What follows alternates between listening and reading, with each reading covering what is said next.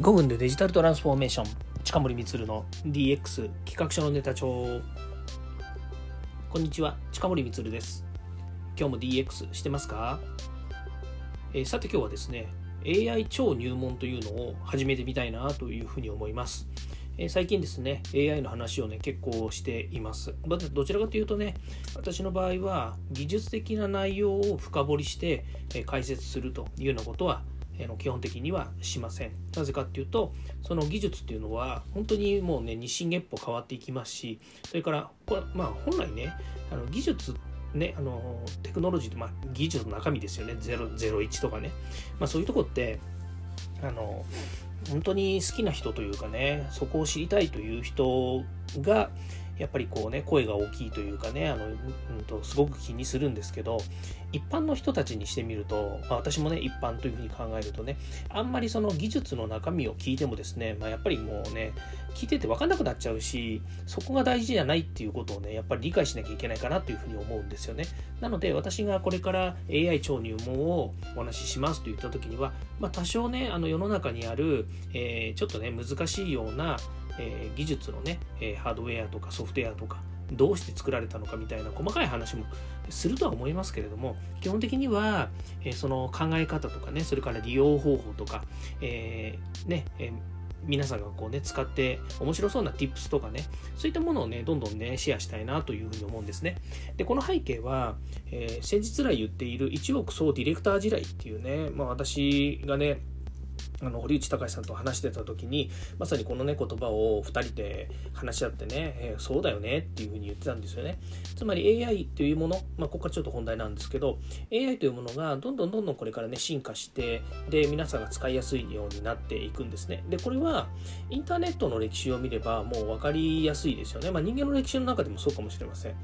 えー、昔から太古の時代からね今に至るまでにもう人間っていうのは進化していますよね、まあ、進化っていうのは何かっていうと面倒くさいことをしなくていいようにするということなんですよ。あの簡単に言うとあの楽をしようとかね。それからまあ現代社会においてはこの金融とかね。それからお金とかっていうものがありますからいかにねその、えー、いろんな活動やいろんなものを手に入れるためにその共通の貨幣、ね、価値のある貨幣というものをねやっぱり手に入れるっていうことがとても重要だというふうになってきたわけですね。これで重要か重要じゃないかというと重要だっていう視点で今言ってるんですけどもでそうなった時にこの AI が進化してきた進化をするという話はこれはもうねあのどこまで行ったって止められない話なんですよ AI だけじゃないですよあの人間がまあね人間の欲っつうのはもう本当に素晴らしいものでね昔からそうですよね。欲すごいですよね、まあ、どんな欲って言ったってねどんどんどんどん欲があるんですよ。それからね人間っていう人間っていうかこの地球上にいるあのいろんな人種の人たちとかねいろんな考え方ありますのでねあの必ずしも統一しないっていうのがあるわけですね。その代わり人間はやっぱりねあの、えー、自立するしそれから対話もするしから問題を解決する能力っていうのもね、えー、まあ高等な考え方を持つ生き物であるというふうに考えればですね。まあ生態系の頂点であるというふうに考えればねそこはあの、まあ、自走自走ん、えー、何、えー、自分たちでね、えー、考えて、えー、自制していかなければいけないということもあると思うんですよね。ただしそのテクノロジーの進化っていうのはこれまで止,、ま、止めてきたこともないし止まらないし、えーね、電力がある限り多分どんどんねこれは進んでいくと思いますので、まあ、そういう意味では今現時点において特に日本においてはえー、AI に関してとかテクノロジーに関しての制御がありませんよね、えー、特にこれを使っちゃダメですとかやつダメですとかっていうことはなありません、ね、こういうのを作っちゃダメとかね例えば金融とかで言うとね銀行の仕組みを作りましたから私あの銀行になりますっていうのはできなくてやっぱり銀銀行もあの国の、えー、許認可事業になりますので勝手にやってはいけないわけですね。まあお金の貸し借りはね、まあ、あったとしてもその金融業みたいなものね貸し貸し貸し借り業みたいなものはやってはいけないわけですね。まあ、というようにやってはいけないことありますけれどもただその仕組みをね例えば作ろうと思った時には作れるわけですね、まあ、今時ですとブロックチェーンにね、えー、ブロックチェーン代表されるようにですねスマートコントラクトというようなものが今登場してますからね、まあ、こういうものをね使えば金融っていうものももっとね、えー、身軽に身軽にというか手手手軽にか。手軽に始められなくもないということですね。ただ勝手にやっちゃいけませんというのが日本の法律ですと、ね、で AI を使う使わないに関して言うと今のところ規制がありませんのでそれはあの使っていい以上ですねこれどんどん使いましょうっていう話になるわけです、まあ、ここが私の軸ですね、まあ、ここから後には引かない、えー、引かないというか引くこともないですしそこを議論してもしょうがないので、えどんどんうまく使っていきましょうということです。でね最近のやっぱり AI を理解するっていうことに関してね、えー、今日のテーマにもつながるんですけどコンピューターと second brain っていうものをね考えてみるといいんじゃないのかなっていうふうに思うんですね。でまず second brain は何だったっていうふうに考えると、まあ、いわゆるですね、え、人間が頭の中に持っている情報だったり整理されているものというものが頭の中にあります。例えば、え、家族の名前だとかね、まあ、細かいこと言うと家族の名前とか自分が持っている銀行の、え口座の、え場所とかね支店名とかねまあ、口座の番号まで今思い出せって言われると出てこないから、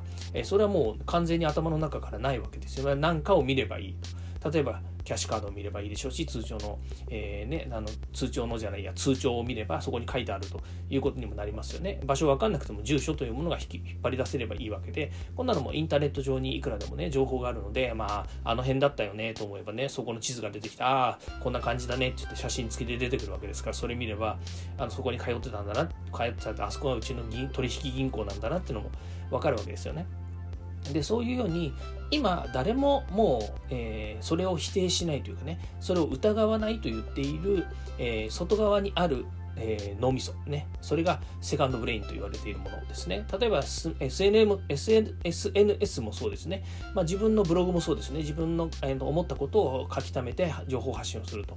でその SNS とかね second brain についてはいろんなこう使い方があるということなんですね。で必ずしもね特定のこれにっていうことではないと思います、えーと、昔で言うところの何でしょうね。えー、 second brain ですからうん。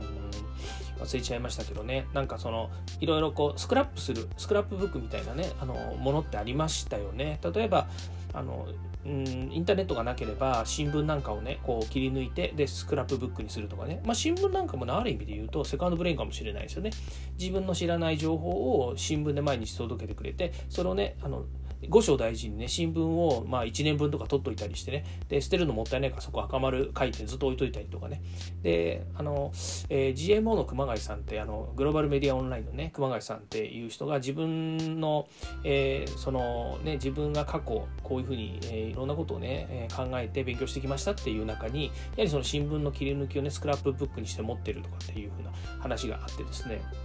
確か夢手帳かなんかに書いてあったんだと思うんですけどもで、ね、あのスクラップブックをどんどんどんどんこう作っていくっていうね昔その自分の手帳ですよね。あの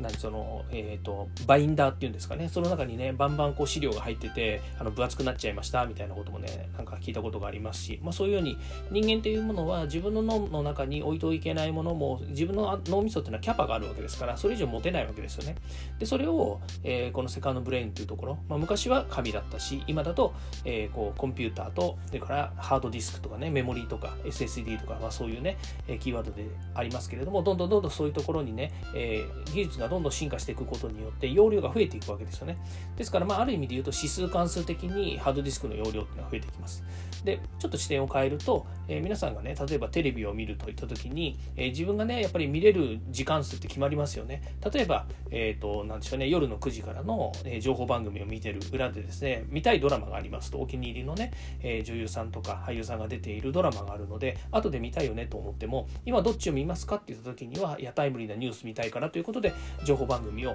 見ると。ニュース番組を見たいと。でも後で、え、時間のある時にね、え、その、え、ドラマ見たいよねって言った時には、え例えばそのハードディスクレコーダーとかっていうものに取っておくと。え今だと取らなくても、そのいろんなサービスがね、ありますよね。え1週間ぐらいはですね、えー、んとどこどこ行けば、え見れますっていうのはですね、有償無償あると思うんですけども、そういうですね、ネットのえ動画視聴サービスっていうものがありますからそこに行けば見れると。でこれもねある意味で言うとセカンドブレインというふうに考えてもいいと思うんですね。自分が、えやっぱりあの自分の絶対時間っていうのがありますよね。自分の、えー、人間というのはやっぱりねボトルネックでもありそれからキャパが決まっていますから、えそれに対して、えー、まあ、違うところにねあの情報を置いといたりとかまたじ違う時間軸でそれを使うことができるというものは大変素晴らしいね、えー、状況になっている。これがコンピューターと second brain の考え方。あの考え方というか second brain というふうなことで考えればいいと思うんですね、まあ、そうした時にね AI の話に戻りますけどこれね AI コンピューターと second brain だって昔はねみんな否定してきたわけですよ。そんなね人間がね使わない脳みそをねどんどんどんどんね、えー、いろんなところに取りためてどうすんだと、ね、例えばスクラップブックの話もそうですよ。山のようにね資料持ってたって、ね、そんなね山のように資料持ってたってね、えー、使わねえんだから捨てちまえとかってね昔よく言われてたこともあったと思うんですけれども。でもねやっぱりそれをそういう行動や考え方や、えー、後になる、え、自分自身がねあのそれをで良かったなと思う行動自体が称賛されることであって、え、そのねスクラップブックとかそれからメモリーにねいっぱい置いておくことがねあの是非を問うことではないということなんですよね。でハードディスクもですねあの最初のうちはあのどんメモリー容量っていうのがね少なかったですよね。だから例えばあの PDF をね何枚か入れるとねいっぱいになっちゃいましたとかね写真も何枚か入れるといっぱいになっちゃいましたとかっていうことが昔あってですねいやもう整理しなきゃとかってあったんですけど最近皆さん整理してます？iPhone とかだってもう今2ギガ、何ギガ ?2 ギガぐらいまでいっちゃったのかな ?2 テラか。ぐらいまでいっちゃったんですよね。そのぐらいの容量を、えー、そのスマートフォンの中にも積んでいるので、写真なんていちいちあの捨てないですよね。例えばうちもねワンちゃんがいてワンちゃんの写真ねシャカシャカシャカシャカいっぱい撮りますけれどもあのドレッシーも可愛いから捨てないっていうかね整理しないってなっちゃいますよねで一個一個見ながらねあこれはいいこれが悪いとかってね整理できる人っていうのはまあそれは素晴らしいと思うんだけれどもよっぽどのことがない限りね、もうね、写真の整理している暇があったらね、また次のところに頭がいっちゃうみたいなところがあるわけですね。また、あの、えー、話を戻すとね、まあ、それと同じようにですね、えー、コンピューターとそれからメモリーの関係も、もうね、えー、買い回り品とは言わないけれども、ある程度コモディティ化したところでいくとね、そのいちいちそのコンピューターがどうだとかね、そのハードディスクがどうとか言っててもね、もうさまつなことなわけですよね。まあまあもうどうしようもないちっちゃいことなんですよ。だからこれがね、AI っていうものもね、今みんなの仕事を奪いますとかね、それからあなたの職業なくなりますとか、人間をね、駆逐しますみたいなことをね、あの声高にやっぱり言っていて、で、それはあの確かにね、何十年か先はもしかするとそうかもしれないし、から今現時点においてもね、えー、まあある分野においてはね、えどんどん AI が、AI というかね、まあ、コンピューター、まあ、AI だけに限らないですけど、コンピューターがね、自動化することによって、人の作業というものをね、どんどんどんどんやっぱりあの簡略化していくような傾向にありますよね。で、なんでそういうことするのって言ったら、それ市場の論理なわけですよね。みんながそうしたいから、あの一部そうしたい人がいるからって言ってもいいかもしれないですね。でもそうしたい人っていうのは、理由があってそうしたいわけですよね。何もね、あの人を悲しませたくてそうしてるわけじゃなくて、そうしたい理由っていうものがあるわけですよね。で私は少なくともその自動化とかから、えー、なんでしょうインターネットで便利に、えー、なんでしょうねさあの自分のやりたいことができるようになったっていうのはこれはもう100%私も100%以上ですよね。何百にも自分に恩恵はあるなっていうふうに思っています。で今後もねこの AI がどんどん進化してきていろんなサービスとの連携をしたりとかねすることによって自分が、えー、やんなくても良くなるサービスっていうのもあるわけですよね。ごめんなさい自分がやらなくても良くなる作業っていうものが今後出てくると思います。だ自分軸で考えると自分自身がねやりたいこととかこうしたいなと思うことがどんどんね実現できてくるというふうに考えた方がいいんですよね。例えばあの、えー、クリエイティブな仕事でいくしクリエイティブなことでいくとね例えば私も音楽好きなので自分でね作曲してみたいなとか言ってキーボードをねペケペケやったりとかねギターパンパンってやったとしてもね自分自身がおたまじゃくしをね一個一個追っかけていくのめんどくさくてしょうがないわけですよ。ね、あのこの音は何だっけっつって、えー、五線譜の上にねえー、置くんだけど、あ、これシャープつけなきゃいけないじゃん。シャープ1個、2個とか、3個とか4個とかついてくるとね、もう訳がわからなくなってくるわけですよ。何なのこれはと。でこれは音楽理論を理解してる人じゃないとね、やっぱりできないんだけれども、だけど最近のね、えー、AI 付きのですね、ソフトウェアとか使うとですね、鼻歌歌ったってメロディーに落としてくれたりするわけですね。まあ、五線譜にも落としてくれるわけですよね。で、それをね、えー、いちいちそんな、そんなものね、自分の頭の中で理解したものをね、しっかりと書き落とせないきゃ、自分の音楽じゃねえとかって言ったところでね話あのねどうでもいいじゃんそんなことってなっちゃうわけですよ。でそれと同じように AI がどんどん進化していくことによってね、えー、どんどんみんなのサービスや自分たちのやるべきことっていうのが、えー、しっかりとね、えー、あの自分自身が納得しなくてもいいんだけどなあの、え進んでいくとね、まあ、その AI ああったよねと、ね、今みんな使ってるから普通だねっつってね、え進化していくんですね。でこれ素晴らしいなと思うんだけどねこの話をする背景は何なのかっていうとね AI が人の仕事を奪うって言っている人の仕事というのは本来人がやるべき仕事だったのでしょうかっていうことなんですよね。この辺ね難しいとこなんですよ。人がやるべき仕事をコンピューターが取っちゃったんだったらそれは人の仕事を奪うですよね。だけどコンピューターや AI ができる仕事だったら任せちゃえば自分はその能力や、えー、その手をね動かす仕事を別のことに使えるじゃないですかって言った時にはコンピューターさんありがとうでいいと思うんですよね。でそれ以上に何か、えー、コンピューターや AI が皆さんに不都合を及ぼしましたかっていうと今のところ及ぼさないんですよね。及ぼす理由があるとすれば自分が信頼して使っているコンピューターが動かなくなっちゃいましたとか AI が違ったことをし始めちゃいましたって言った時には不都合や、えー、そういったね、えー、批判的な話っていうのも出るかもしれないけども現時点少なくとも世の中で言われているコンピューターの使い方や AI の使い方において私たちが不都合になることっていうのはまあまあないですよね。で1個だけあるなと思うのは AI がやってできることを人間がわざわざやるってこと自体は無駄ってことになるわけですよ。じゃあ私がね例えば Excel を普段使っていますと自動計算でね例えばあのうちもねそんなに大きな会社じゃないですけども Excel 使ってねやっぱり売上あの集計とかいろいろやってるわけですよ。表にしたりグラフにしたりとかね。やっぱり必要なわけですよ。あのいろんな意味でね。いろんな意味で必要なんですけど。そしたらねそのいちいちその手書きでねえー、っと何？その、えー、方眼紙みたいな表昔なんつったんですかね。もう言い方忘れちゃいましたけどそのあの線が入ってる表があってね。そこに、えー、数字とかねから計算式とかね。え項目とか書いて、で、数字書くわけですよ。で、上から下まで電卓で計算する。電卓持ちは使っちゃダメっていうからね、そろばんでやろうと。そろばん私はね、苦手です。そろばんはね、苦手なんですけど、まあ、できなくないけど苦手ですっていうのはあのチャカチャカチャカチャカやるとねやっぱりねいやもう1回計算して絶対間違うから2回目3回目計算したくなりますよねってなっちゃうから、まあ、それ電卓も一緒か。ね、そうなったら Excel のねこの素晴らしいもう最近はね、Excel でもなくてね、Google シートを使ったりするのでね、みんなに共有ができたりして素晴らしいよねと。まあ、そんなことどうでもいいんですけど、で、そういうふうにね、Excel とかってコンピューターをね、使って自動計算してるから、少なくとも数字をね、あの数字の計算だとかっていうのはあんまりしなくても、えー、ある程度ね、あのコンピューターが正しい導きをしてくれるわけですよ。で、これをね、これは私にしてみたら、私が、えー、なんていうのかな、この集計作業っていうの、売上の集計作業を、えー、まあ、コンピューターにやらせれば、あの、瞬時にできてしまうとかね前のシートをそのままコピーすれば今年分ももうできちゃいましたっていうのはまあ半日もかければできてしまいますよねっていうのもあったとしますと。